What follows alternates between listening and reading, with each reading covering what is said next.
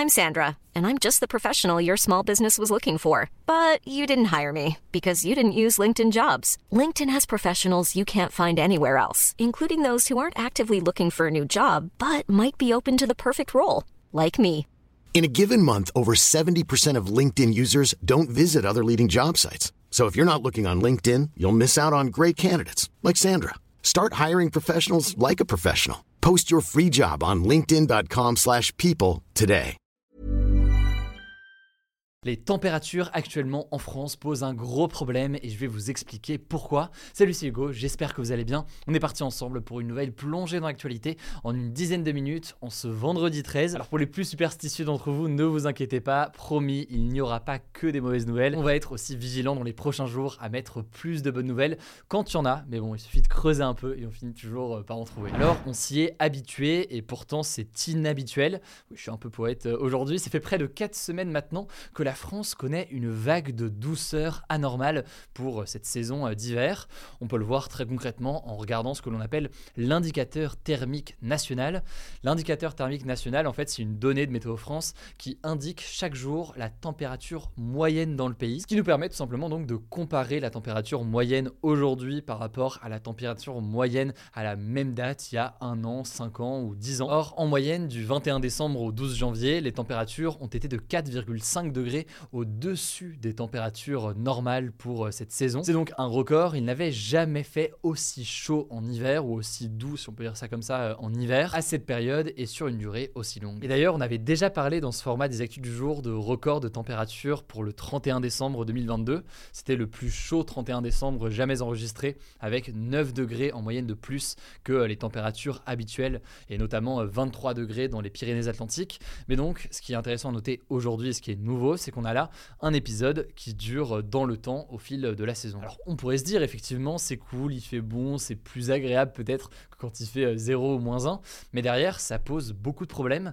des problèmes notamment pour euh, l'agriculture et pour euh, les récoltes. C'est en fait une facette du changement climatique qui n'est pas souvent abordée mais qui est très concrète et qu'on voit en ce moment. En fait avec cette douceur si particulière, les plantes sont soumises à ce que l'on appelle un faux printemps. C'est comme ça que le décrit l'agroclimatologue Serge Zaka qui est cité par euh, le journal Les Échos.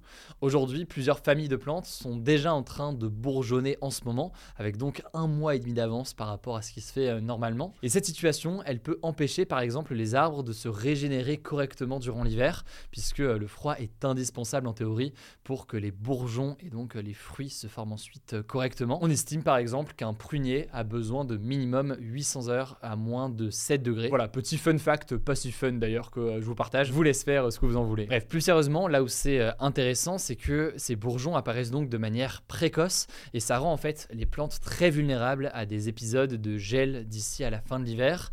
Le gel pourrait en effet venir tuer ces bourgeons qui sont venus euh, trop tôt et donc condamner les récoltes de ces plantes. Je vous mets des ressources directement en description si vous voulez euh, en savoir plus, mais c'est du coup un véritable problème et c'est déjà arrivé d'ailleurs en France en 2021. Il y avait eu un très gros épisode de gel au printemps.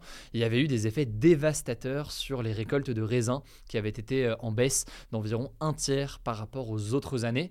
Et ça, très concrètement, ça s'était euh, traduit par des très lourdes pertes pour euh, les viticulteurs. À l'époque, d'ailleurs, le ministre de l'Environnement avait parlé, je cite, de la plus grande catastrophe agronomique de ce début du 21e siècle. Et ça avait aussi touché de nombreuses récoltes. On ne pourrait pas toutes les citer ici, mais des récoltes de céréales, de colza, de betteraves, bref, beaucoup de récoltes qui avaient été impactées à ce moment-là. L'autre risque, par ailleurs, qu'il faut noter, c'est que la douceur hivernale favorise la survie d'insectes et de prédateurs capables de ravager les plantes et les cultures, alors que normalement le froid empêche de les faire proliférer et d'avoir un impact donc sur ces récoltes. Ça pose aussi un problème pour l'élevage, on le voit par exemple avec la prolifération du campagnol dans la région Occitanie. Le campagnol c'est donc un rongeur qui fait des trous et des galeries comme les taupes, ce qui réduit donc la quantité d'herbes comestibles pour les animaux. Et pareil, normalement sa population est réduite en hiver à cause du froid. Cet hiver donc ça pourrait être moins le cas, ce qui pourrait donc avoir un impact là aussi. donc les conséquences de tout ça finalement, c'est une augmentation chez certains agriculteurs de l'usage de pesticides et de produits chimiques pour tenter de sauver leur récolte. Ça peut entraîner aussi pour la population une flambée de certains prix d'aliments, mais aussi à l'échelle nationale, à l'échelle macro, si on peut dire ça comme ça, une baisse de l'autonomie alimentaire de la France, vu que la France se retrouve dans certains cas obligée d'importer davantage d'aliments, davantage de nourriture, puisque la production est en baisse dans le pays. Bref, l'agriculture française est donc aujourd'hui face à un gros défi d'adaptation. Ça pose évidemment la question d'un changement dans les variétés cultivées euh, dans certaines zones. Et au-delà de ces enjeux qui posent forcément beaucoup de questions, il y a aussi la question des activités liées notamment à l'hiver. On a beaucoup parlé de la question des sports d'hiver qui vont eux aussi devoir s'adapter de manière assez urgente, alors que euh, tous les scénarios actuels prévoient une forte baisse de l'enneigement dans les années à venir euh, en basse et en moyenne montagne. Donc a priori, les plus hautes montagnes à plus de 2000 mètres d'altitude, disons, seront moins concernées. Mais pour la basse et moyenne montagne, forcément, c'est un sujet plus important.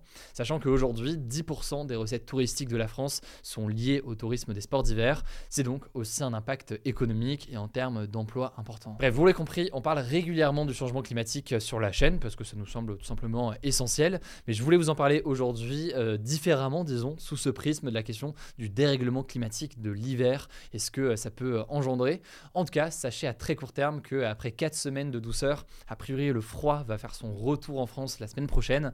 Les températures devraient donc revenir au normal pour la saison. Je vous mets les liens directement en description. Dites-moi ce que vous pensez aussi de ce genre de sujet dans les commentaires de la vidéo sur YouTube. Et je vous laisse avec Blanche pour les actualités en bref. Merci Hugo et salut tout le monde. On commence avec la première info. Le footballeur français Benjamin Mendy, champion du monde 2018 et qui joue dans le club de Manchester City en Angleterre, a été reconnu non coupable de six viols et d'une agression sexuelle. Le verdict est tombé ce vendredi. Pour ceux qui n'auraient pas suivi, il était jugé depuis le mois d'août par un tribunal du nord de l'Angleterre car quatre femmes l'accusaient de viol et une cinquième d'agression sexuelle. Ces faits se seraient produits entre octobre 2018 et août 2021 dans sa maison en Angleterre lors de fêtes qu'il organisait. Lors du procès, il avait assuré n'avoir eu que des rapports sexuels consentis. Ceci dit, Benjamin Mendy n'est pas tout à fait encore tiré d'affaire, il devra être jugé lors d'un second procès fin juin car le jury n'a pas réussi à rendre de verdict concernant une septième accusation de viol ainsi qu'une tentative de viol. Et d'ailleurs, petite précision, quand je parle de jury, c'est en fait un jury populaire qui rend les verdicts. Là, en l'occurrence, c'était 8 hommes et 4 femmes.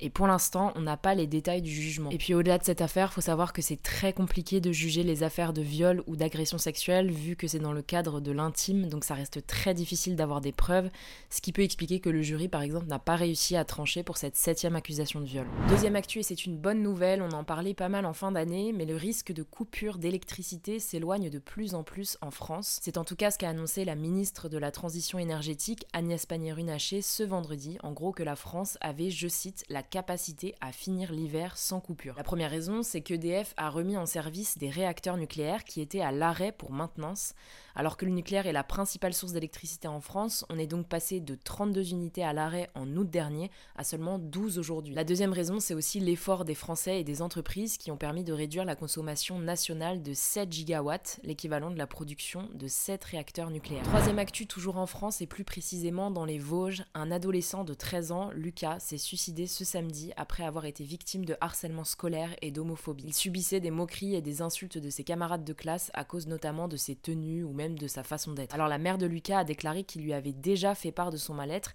et elle avait fini par prévenir sa CPE et le directeur de son collège des efforts qui n'ont visiblement malheureusement pas suffi. Une enquête pour harcèlement sur mineurs de moins de 15 ans a été De son côté, le ministre de l'Éducation nationale Papendiaï a rendu hommage à Lucas sur son compte Twitter et a rappelé, je cite, sa détermination à lutter contre le harcèlement. Quatrième actu lié à l'inflation, après les prix de l'électricité et du gaz, ce sont les prix des forfaits mobiles et internet qui vont augmenter en 2023. Les opérateurs Bouygues, SFR et Orange ont fait des annonces en ce sens. Les prix ne bougeront pas par contre chez Free qui a promis de ne pas augmenter ses tarifs jusqu'à au moins 2027. Alors les opérateurs mettent en avant plusieurs raisons, évidemment l'augmentation des prix de l'électricité comme pour les particuliers, mais aussi les difficultés d'approvisionnement des composants électroniques. En tout cas, si votre forfait est concerné, vous devriez être informé un mois avant la hausse des prix. Cinquième actu, aux États-Unis, des documents confidentiels ont été découverts dans un ancien bureau et une résidence privée du président américain Joe Biden. Ces documents, ils datent de l'époque où Joe Biden était le vice-président de l'ancien président américain Barack Obama, et ce qu'on lui reproche, c'est de ne pas les avoir transmis aux archives nationales, ce qui est obligatoire selon la loi américaine. Du coup, un procureur spécial, donc qui a plus d'indépendance que des procureurs plus classiques, a été nommé pour faire la lumière sur cette découverte. La dernière fois que ce genre d'enquêteur a été mobilisé pour une grosse affaire politique, c'était quand Donald Trump était soupçonné d'avoir eu des liens avec la Russie pour le financement de sa campagne présidentielle. Donc voilà, pour l'instant, on n'en sait pas vraiment plus sur le déroulé de l'enquête ou sur le contenu des documents, mais Joe Biden a assuré qu'il allait coopérer pleinement avec la justice.